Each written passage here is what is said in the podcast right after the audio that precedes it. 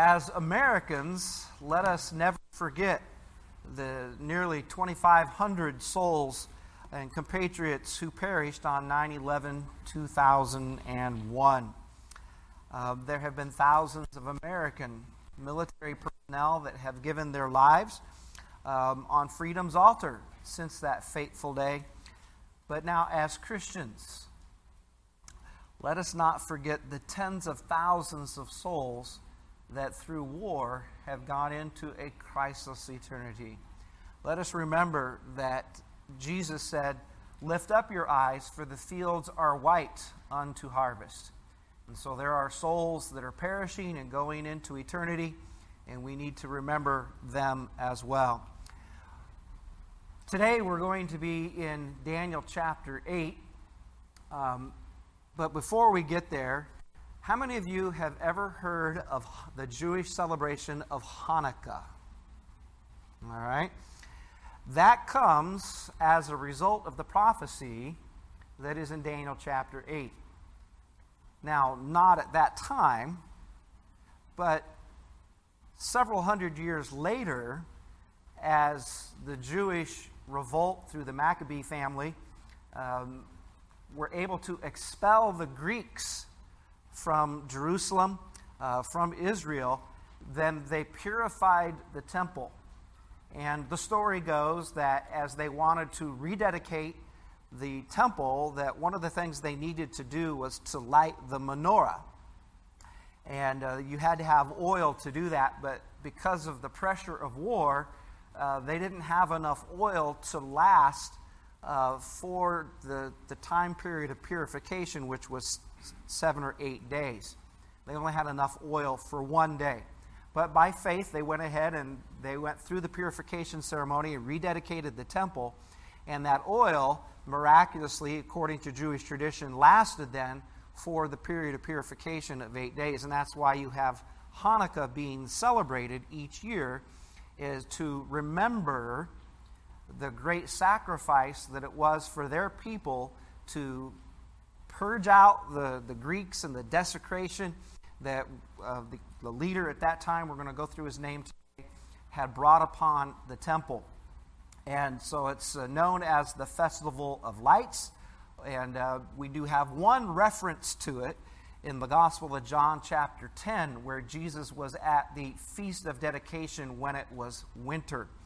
And so, this, the Jewish calendar obviously is different than our Gregorian calendar, um, but the temple on the Gregorian calendar would have been rededicated on Christmas Day in 165 uh, BC. Um, so maybe that helps you understand a little bit why Jewish people don't necessarily like Christmas, all right, because of that association of, of the, the defilement of the temple and it had to be uh, dedicated on that particular day. Now, that, that changes according to the Jewish calendar, so they don't always stay in sync. And so it is observed for eight nights and days. And uh, the Hebrew month is uh, Kislev in the Hebrew calendar. And uh, so there's all kinds of things that the Jewish people have done to celebrate this day. The, the little dreidel, the spinning top. All right, have you ever seen those? That was created at this time as well uh, to celebrate that. Well, let us learn from Daniel chapter 8 in this amazing prophecy that the troubles that the Jewish people went through under the Greek dominion were actually prophesied several hundred years in advance by Daniel the prophet. So in Daniel chapter 8, uh, we're just going to read the first few verses. It says, In the third year of the reign of King Belshazzar. All right. So this uh, title of this message is Daniel's second dream. Would you just for a second go back to chapter 7 and look with me um, at verse 1? In the first year of Belshazzar, king of Babylon, Daniel had a dream and visions of his head upon his bed. So here, Daniel in chapter 7 is asleep. In chapter 8, uh, it's more like he's having a vision, uh, but we still call it a dream or a vision based upon those words being used together in chapter 7, verse 1.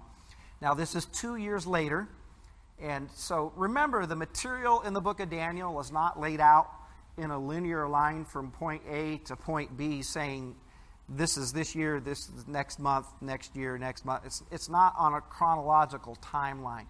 Uh, many times when you read the Bible, and here's another Bible study help for you, is that the material is not laid out chronologically. Now, how many of you know that you can buy a Bible that is laid out chronologically? It's called the Chronological Bible. Did you know you can do that? And it'll lay out chapters and verses from different sections of the Scripture.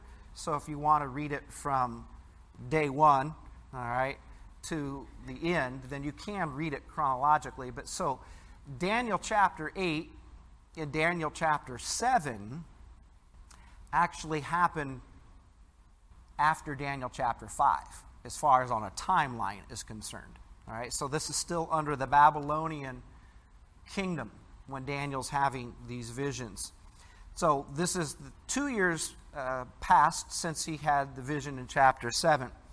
All right, and so he says that in verse 1. Verse 2 And in a vision it came to pass when I saw that I was at Shushan in the palace, which is in the province of Elam, and I saw in a vision, and I was by the river Ulai.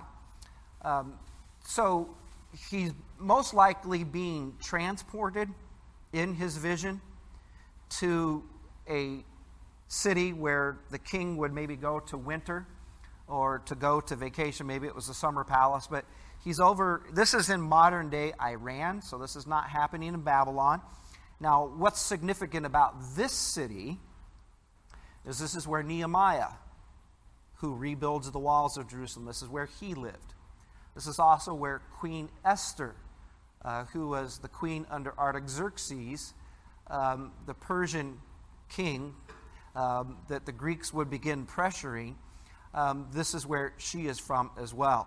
And so the province of Elam. All right, verse 3 Then I lifted up my eyes and saw and there, behold, there stood before uh, the river a ram, which had two horns. And the two horns were high, but one was higher than the other, and the higher one came up last. And I saw the ram pushing westward and northward and southward, so that no beast might stand before him. Neither was there any that could deliver out of his hand, but he did according to all his will, and became great. And as I was considering, behold, an he goat came from the west over the face of the whole earth and touched not the ground. And the goat had a notable horn between his eyes. And he came to the ram that had two horns, which I had seen standing before the river, and ran at him in the fury of his power. And I saw him come close unto the ram and he was moved with anger against him, and smote the ram, and brake his two horns, and there was no power in the ram to stand before him. But he cast him down to the ground, and stamped upon him, and there was none that could deliver the ram out of his hand. Therefore the he goat grew very great, and when he was strong, the great horn was broken, and for it, or from it, came up four notable ones, or horns toward the four winds of heaven. So, what an interesting vision or a dream. All right, let's keep reading because we go down through verse 14 to have the end of the dream. All right, now out of one of them came forth a little horn, which grew exceedingly great toward the south and toward the east and toward the pleasant land or the beautiful land. And it grew great, even to the hosts of heaven, and it cast down some of the hosts of the stars to the ground and stamped upon them. Yea, he himself magnified even to the prince of the hosts, and by him the daily sacrifice was taken away, and the place of his sanctuary was cast down. And an host was given him against the daily sacrifice by reason of transgression, and it cast down to the truth, it cast down the truth to the ground and it continued and prospered.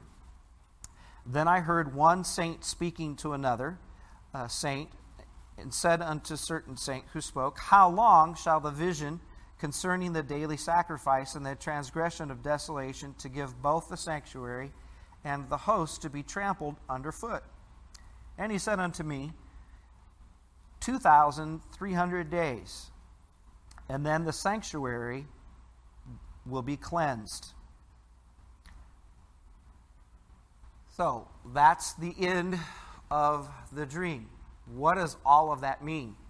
Well, as we shared with you last week, you keep reading. Because in chapter 7, we had this vision. We didn't understand it, all of these terrible looking beasts, and we didn't know what they meant unless God gave the interpretation. So as we keep reading now, we will be informed, and this is the ministry of prophecy. This is God revealing to us so we can know what's going to take place in the future. So let's keep reading and we'll find out what all of these symbols mean. Verse 15 And it came to pass when I, even I, Daniel, had seen the vision and sought for the meaning, then behold, there stood before me one having the appearance of a man. And I heard a man's voice between the banks of the Ulai, uh, who called and said, Gabriel, make this man to understand the vision. So he came near where I stood, and when he came, I was afraid, and fell upon my face. But he said unto me, Understand, O Son of Man, for the time of the end shall be the vision. Now, as he was speaking with me, I was in a deep sleep on my face toward the ground, but he touched me and set me upright. And he said, Behold, I will make thee to know what shall be in the last end of the indignation for at the time appointed the end shall be. Verse 20 The ram which thou sawest, having two horns, these are the kings of Media and. All right. So the ram, the animal, what kingdom is this? The kingdom of the Medes and the Persians. So now we know that we're having been identified if you go back to chapter 2, this is the second kingdom in Nebuchadnezzar's dream with the statue. This is the second kingdom in chapter 7 from last week. So now further clarification is given to us that this is the second kingdom. It's the Medes and the Persians, the ram. All right, now verse 21. And the rough goat, or the shaggy goat, is the king of Greece. And the great horn that is between his eyes is the what? First king. All right. So, how many of you believe in unicorns? All right. Well, here's a goat anyway, and he's got this one horn between his eyes, and it's very prominent. And this is the first king. All right. So, this is the kingdom of Greece. Now, this is the third kingdom. All right, so now just a little bit. Uh, if you weren't here last week, so maybe you are going to miss out on some. But last week, as we were talking about the ruler that appears in chapter 7, we labeled him the Antichrist.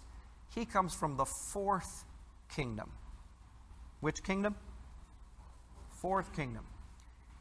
Today, we're going to see an individual coming from the third kingdom but they're not the same, but yet there is some symbolism or typology that will help us understand as we go through the message. All right, so we have two kingdoms.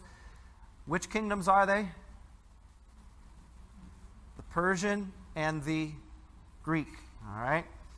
And so now being broken, whereas four stood upon it, for four kingdoms shall stand up out of the nation, but not in his own power.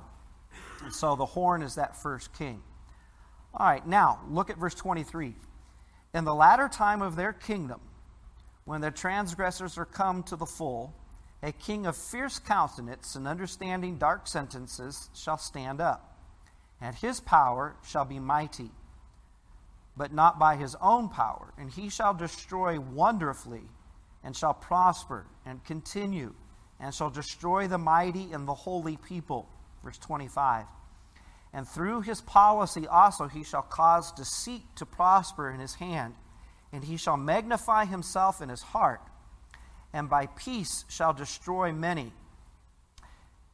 He shall also stand up against the prince of princes, but he shall be broken without hand.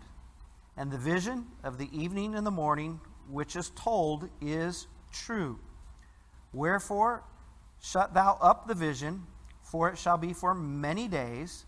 And I, Daniel, fainted and was sick certain days, and afterward I rose up and did the king's business, and I was astonished at the vision, but none understood it. So, what we're going to see from verse 23 to verse 27 is that there was a historical figure that came on the scene. His name was Antiochus Epiphanes the fourth. Uh, Epiphanes means the great, right, the glorious one. And so he set himself up to be this wonderful person. And Antiochus fulfills the description that's in this passage. Now, we also know from history that the Greeks defeated the Persians. So, what you have here in front of you is Daniel living in the late 6th century, prophesying about what will happen in the 3rd century. So, 200 years in front of him. If you listen to the History Channel or the Smithsonian, uh, here's how they interpret this Daniel chapter 8 is so accurate in its detail that what happened in human history could only have been written in Daniel 8 by somebody who lived after the Greeks defeated the Persians. There's no way that the man who's claiming to be Daniel could have known such detail because as the Greeks came and defeated the Persians, Alexander the Great, the first king, in the moment of his glory, was cut off. In the year 335, he swept through the Middle East, he defeated the Persians, uh, wiped them off the face of the map, and then he continued on to India, where he fought against the Indians and their uh, mighty war elephants, and he defeated them as well. And his men said, Alexander, how much further are we going to go? All right, we're tired. So he's like, okay, we need some R and R. So they head back to the Middle East. They get back into Babylon, and they're congratulating themselves over their victories. And Alexander the Great is celebrating this, and he catches a fever, and about three days later, he's dead at the age of 33. And so there's the, the liberal critic looks at this and says, ah, see, there's, there's no way that that could have been given in advance. Only somebody who lived to actually see that could have written that down. Right? So that's how the liberal interpretation of Daniel chapter 8 uh, is presented. As a matter of fact, they, they say that the entire Old Testament was written by the Jewish people during the Babylonian captivity or after. All right? Well, there's only one problem from archaeology. In 1947, a little um, Bedouin shepherd boy in the south of Israel, in the Judean desert, threw a rock into a cave one day to see how deep it was. And uh, he heard something break.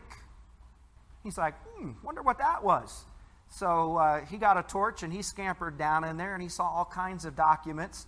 And then word got out, and then uh, Europeans came through and treasure hunters came through. These were priceless documents that had been preserved by the desert climate.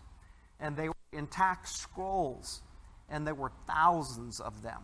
They became known as the Dead Sea Scrolls. They were discovered in 1947.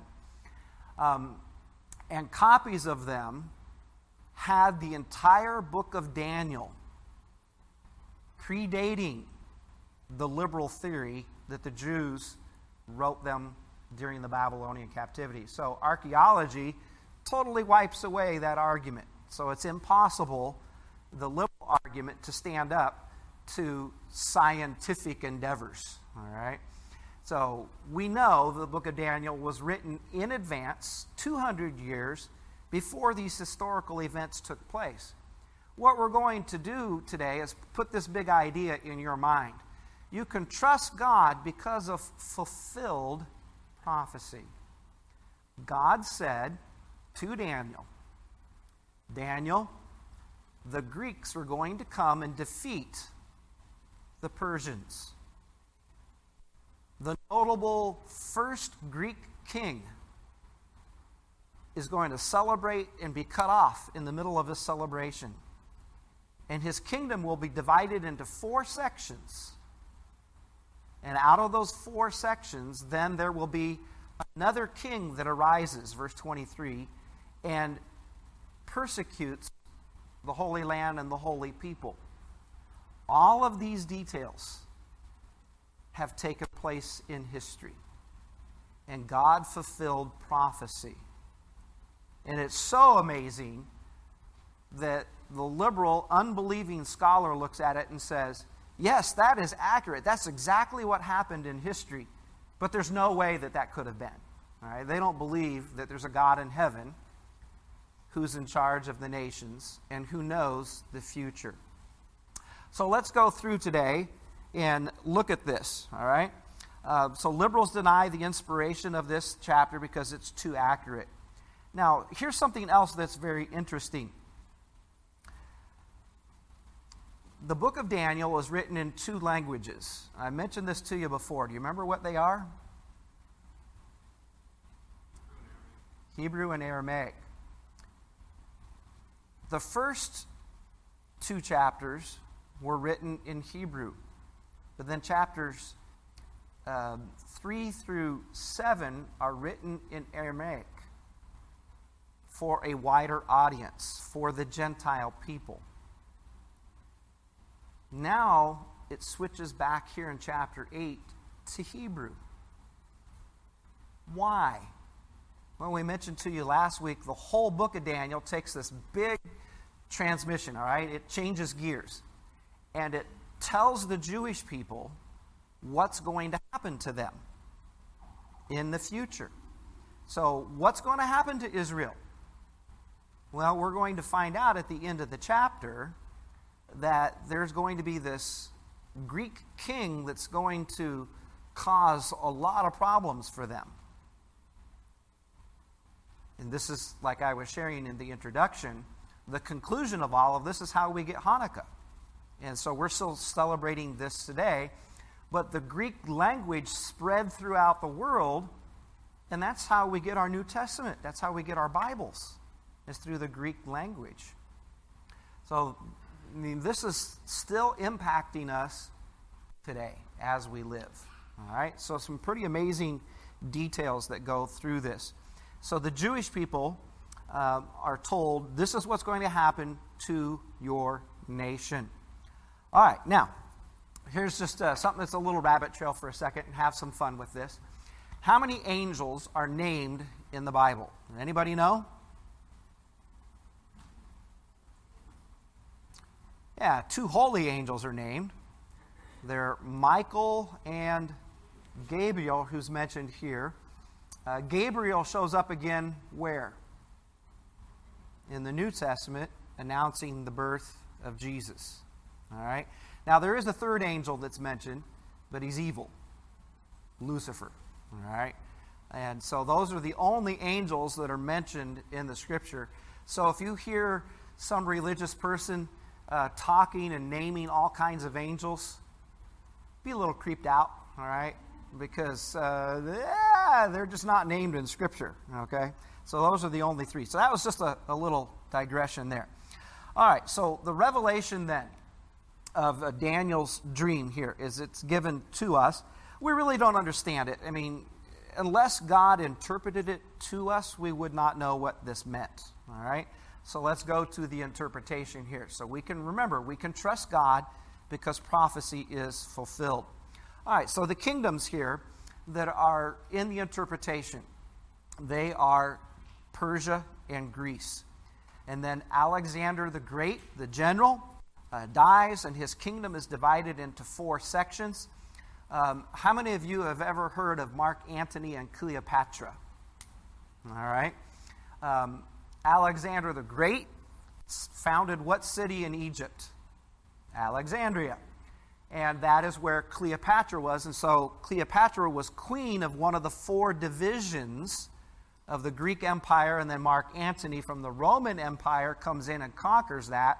And then she becomes his queen. All right? So Romans will come in at the end of, the story. But then, how many of you have heard of the Seleucid Empire? All right? So that is one of the four. And then uh, Greece was another section. And then Turkey uh, and Iran and Armenia, that was another division. And so those were the four divisions of the Greek Empire. So these are, are what's taking place. And so the interpretation of the dream is this Daniel, the ram is Persia, it's defeated by the goat, which is Greece. The goat has a notable horn between its eyes. The horn is snapped off. In other words, the king is cut off in his glory. All right? So that's what happens. And then in his place, then four different kings or kingdoms arise. All right? So that takes us through the end of verse 22. Now being broken, whereas four stood up for it. Four kingdoms shall stand up out of the nation, but not in his power. So that last phrase in verse 22 means this is God's doing. God is working in the affairs of human history, He's working in nations. Please don't think that God is not working in the nations of the world today, because He definitely is. Everything that's happening is marching to the fulfillment of Bible prophecy where the king kingdom of Israel and the king the Lord Jesus Christ will come back and literally rule on this earth. And we know that and we can be assured of that because of the fulfilled prophecy here in Daniel chapter 8. It was told several hundred years in advance, and it happened just as God said it would. All right, but now what we need to do is we need to look here at verses 23 through 27 because this is probably the hardest part of the chapter. And what we're going to see is this ruler who comes out of one of the four kingdoms is going to press against the people of Israel and he's going to do certain things to them. All right? So let's look at verses 23 through 27 again. In the latter time of their kingdom, when the transgressors are come to the full, a king of fierce countenance and understanding dark sentences shall stand up. So this is someone other than the horn that's broken, all right? This is someone from that kingdom, but he's a different, he's a newer king. And his power shall be mighty, but not by his own power. And he shall destroy wonderfully, and shall prosper and continue, and shall destroy the mighty and the what? Who are the holy people? They're the Jews. All right? So, in history, was there a Greek king who destroyed the Jewish people? Yes, there was. He showed up in the year 175 BC. His name was Antiochus Epiphanes IV, and he hated the Jewish people. And so here's some of the things that the scripture says that he would do. All right, he's going to prosper, but he's going to destroy wonderfully. He's going to be a liar. Right? His policies are, are of deceit. He's going to destroy the mighty and the holy people. And through his policy, he also shall cause deceit to prosper in his hand. He shall magnify himself in his heart. Do you know who gave himself the name Epiphanes? It was Antiochus. You know what the rest of society of the world called him at the time? Antiochus the madman. But he named himself Epiphanes, which means the great one. And so he magnifies, he thinks it's so true of himself. And by peace he shall destroy many. And he shall also stand up against the prince of princes, but he shall be broken without hand. And the vision of the evening and the morning, which is told, is true. Wherefore shut thou up the vision, for it shall be for many days. And I, Daniel, fainted and was sick certain days. Afterward I rose up and did the king's business, and I was astonished at the vision, but none understood it. So there are still some things that we don't understand from the vision. And we'll mention some of those. All right? Why would God allow a pagan king to trample down his own people? Beginning in 171, the Greeks uh, under Antiochus murdered the Jewish high priest Ananias. And then they began to forbid the Jewish people from having sacrifices in the temple. And the Jews were so devout that they still wanted to do that, even though the threat of the king was great. And so they continued that. Antiochus came in and he killed 100,000 Jews. And to top it off, to put insult to injury, to rub salt in the wound, he took a sow, a pig, and he slew it in the temple. And he went into the holiest of holies and he sacrificed it there on the Ark of the Covenant or the Holy of Holies. All right? To desecrate the, the temple, to totally subjugate the Jewish people. Just a, a wicked, forceful, brutal king that this man was.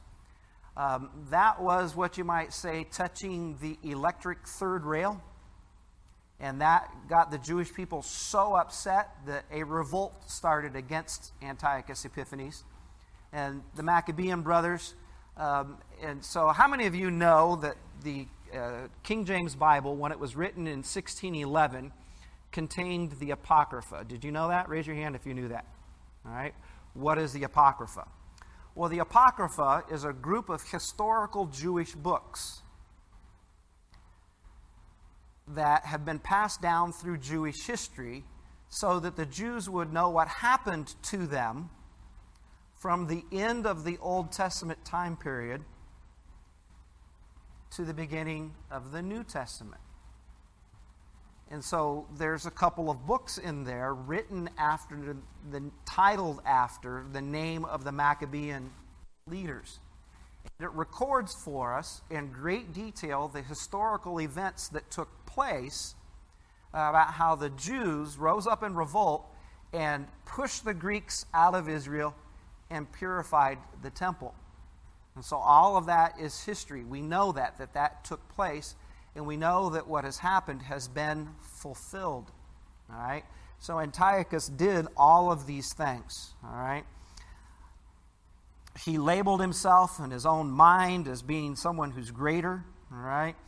Um, he, so he's deceived against himself. He killed the high priest, which was like the prince of the people at the time, uh, verse 25. And so he fulfilled all of these things. And so you can go back and you can say, all right, Daniel 8, it's done with. So what? How does this apply to my life? All right, we'll talk about that. All right? But a little bit more work here. I want us to notice verse 23 and verse 25, and let's talk about these. And in the latter time of their kingdom, so we're toward the end of the Greek kingdom. All right, so that's verse 23. So about 100 years later, then the Greek kingdom came to an end. All right, but now look up here at verse 25. And through his policy also he shall cause deceit to prosper in his hand, and he shall magnify himself in his heart, and by peace shall destroy many. And he also shall stand up against the prince of princes, but he shall be broken without hand. Now, verse 26 In the vision of the evening and the morning, which is told is true, wherefore shut thou up the vision, for it shall be for many days. All right, so now here's a little bit of blending that's taking place. Antiochus Epiphanes was such a horrible king that when Daniel heard about it, he got sick to his stomach. And historically, that was his reputation. He was a wicked, murderous, horrible king. And the Jews just had to get rid of him at any cost. And they were able and willing to go against the world superpower at that time, and so they won. But Antiochus Epiphanes, as this wicked king, becomes a symbol or a foreshadowing of a future ruler, a future king that we call today the Antichrist. So when you come into verse 25, there's this blending. There's this, what some people call a double fulfillment. All right?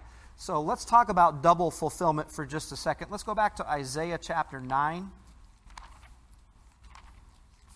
So Isaiah is before Jeremiah.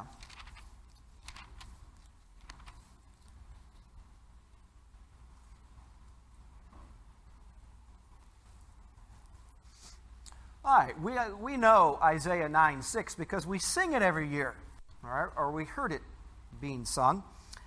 Isaiah 9 6 For unto us a child is born, unto us a son is given, and the government shall be upon his shoulder, and his name shall be called Wonderful. Right?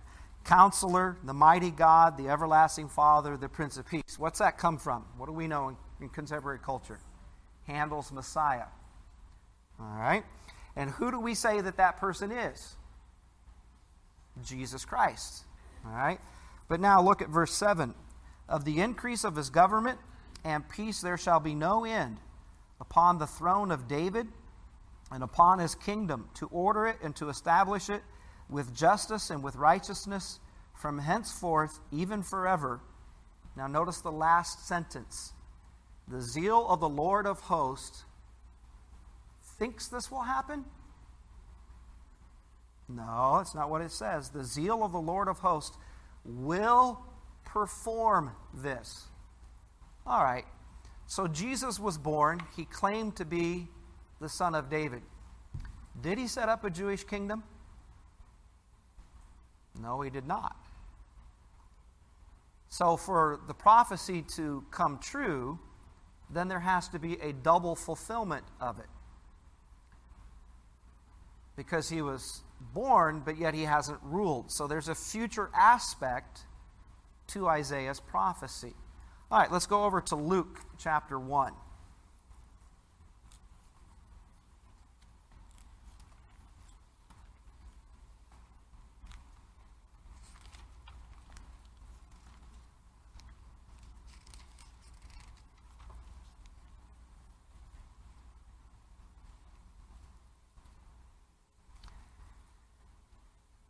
Here comes Gabriel, the angel that gave Daniel his vision in Daniel chapter 8. This is what Gabriel tells Mary beginning in verse 30. And the angel said unto her, Fear not, Mary, for thou hast found favor with God. And behold, thou shalt conceive in thy womb and bring forth a son, and thou shalt call his name Jesus. He shall be great, and shall be called the Son of the Highest. And the Lord God shall give unto him the throne of his father David and he shall reign over the house of Jacob forever, and of his kingdom there shall be no end. All right, so even in the Christmas story, we accept the fact that the prophecies about his birth came true, but we also are willing to accept by faith that his kingdom is yet coming. So there's going to be a double fulfillment of that prophecy. So I think that's exactly what we have here at the end of Daniel chapter 8. In verse 23, it's clearly Antiochus, but in verses 25 and 26, this historical figure called Antiochus Epiphanes is such a wonderful type of the Antichrist that there's some foreshadowing of the Antichrist. That you'll be able to tell what the Antichrist is like by looking at Antiochus Epiphanes. So, what is the Antichrist going to do in the future? Well, he's going to set up an image of himself in a restored Jewish temple. And he will cause all other worship to cease except worship of himself. He will persecute the holy people. He will have policies of deceit.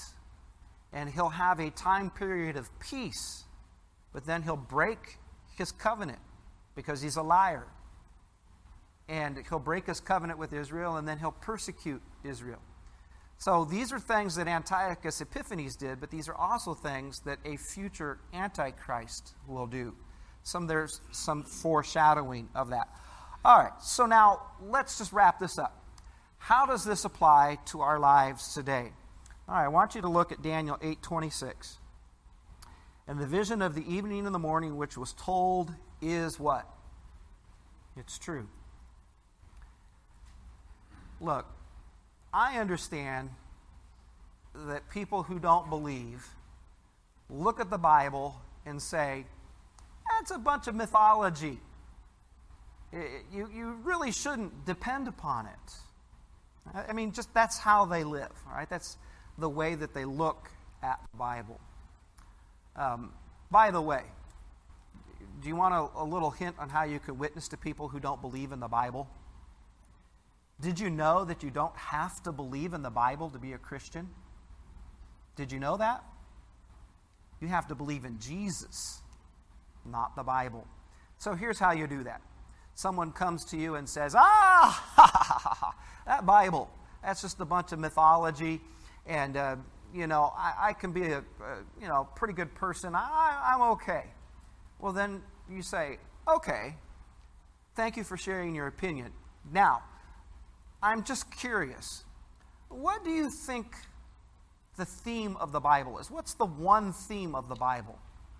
You'll usually get an answer like this Well, you know, it just tells us how to be a good person.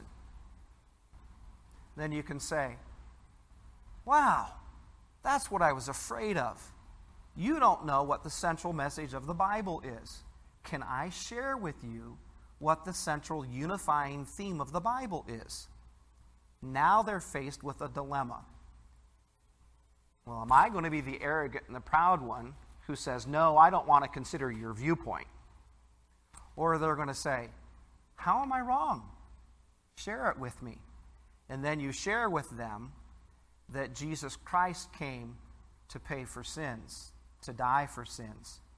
And just let the Holy Spirit work in their life. They don't need to believe the Bible, they need to believe Jesus. So that's just a, a little strategy on how you can share the gospel with somebody who says, you know, I'm going to shut you down right now. I don't believe the Bible. Okay, great. Let me know. What do you think the message of the Bible is? And then you just go from there. All right? Now, let's look at this and uh, go over to Revelation chapter 22, the last book of the Bible.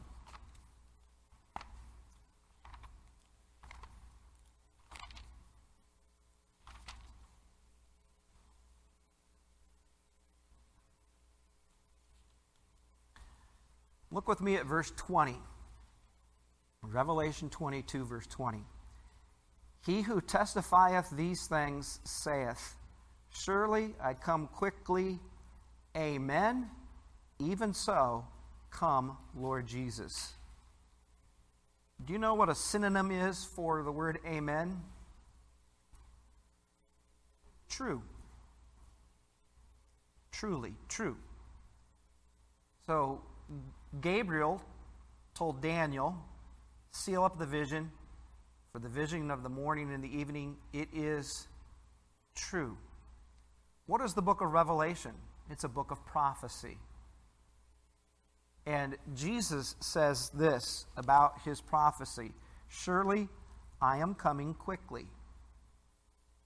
Amen. Amen means it's true. many years ago, uh, my mother had a daycare in her home, and um, when I was a little boy, I, I played with those children. And uh, a guy that's my age, so he's probably 54 right now, his name is Stephen.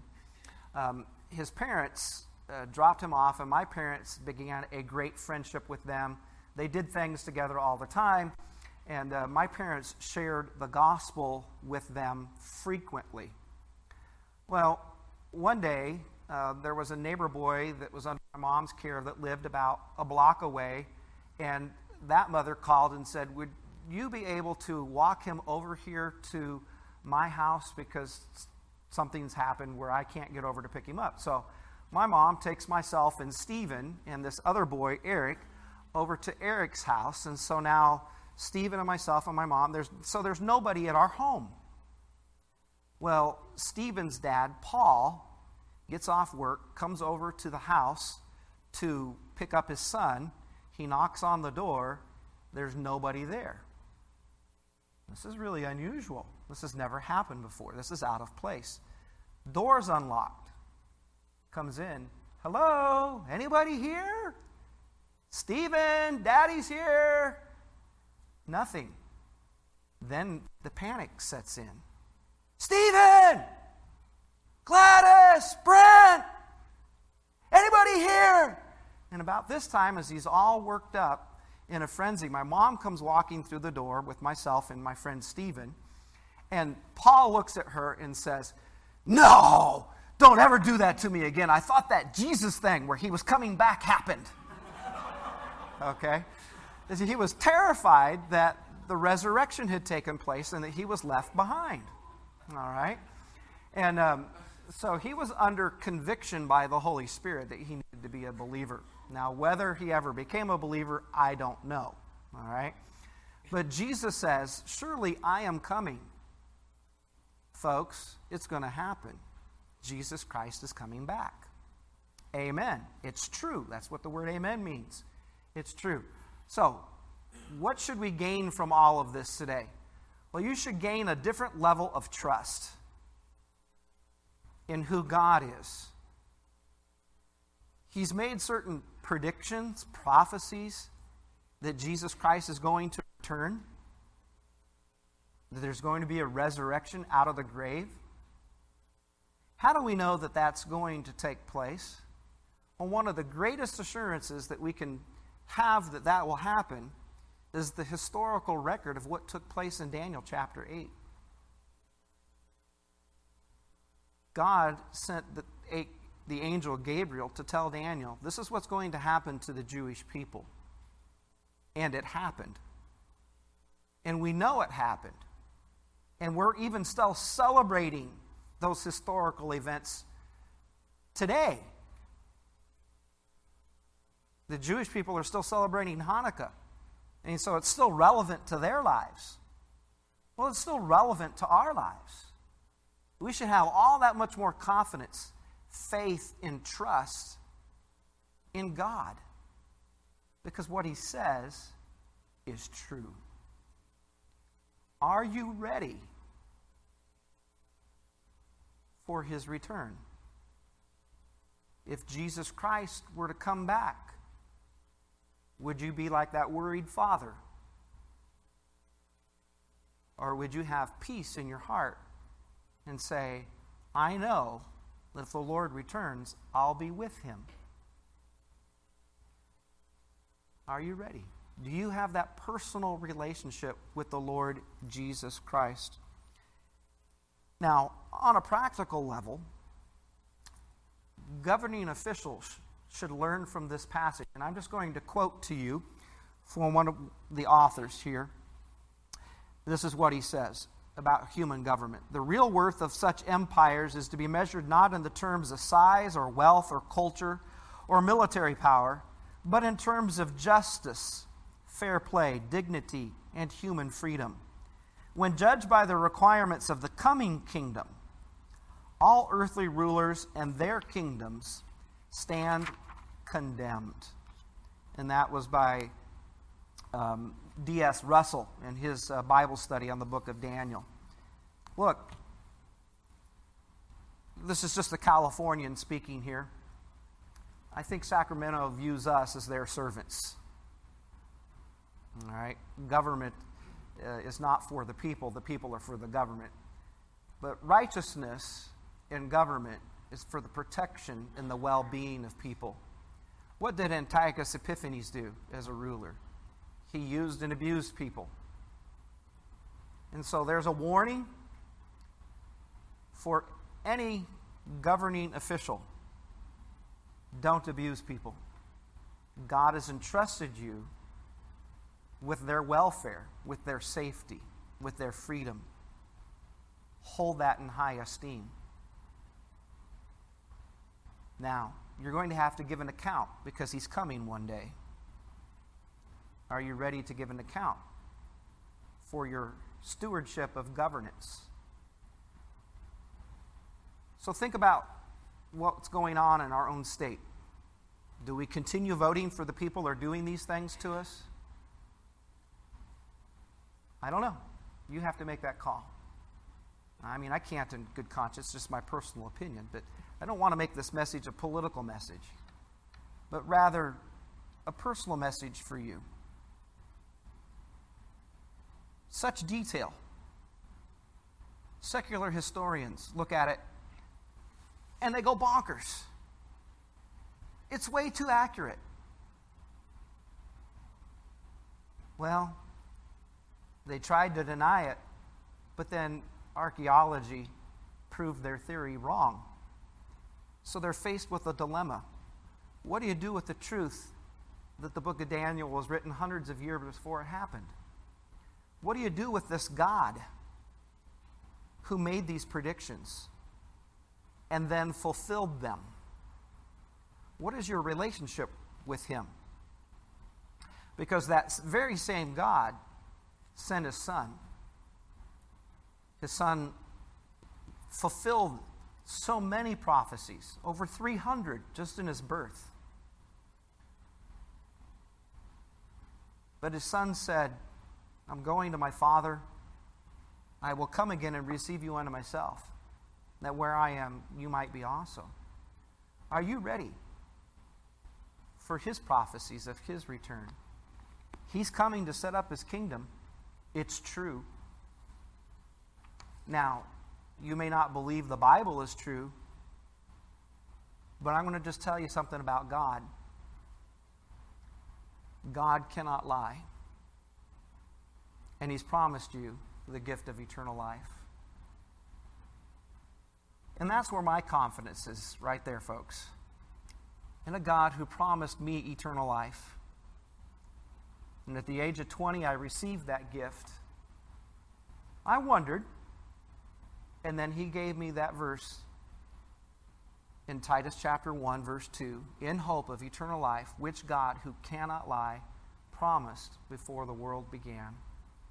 So it wasn't based upon my strength to, to believe it, but rather based and rooted and grounded in the character of a God who cannot lie. He's promised it. So, how do we know the prophecies for your own individual destiny? God has said, believers who have experienced repentance and faith, they spend eternity with Him. But those who are unbelieving are cast into the lake of fire. So, how do we know the truth of those two destinies? Because God has spoken it. Are you ready for eternity? Do you know Christ as your Lord and Savior? Such wonderful news, folks. Jesus Christ spread out his arms and said, I love you this much. Believe on him. For whosoever shall call upon the name of the Lord shall be saved.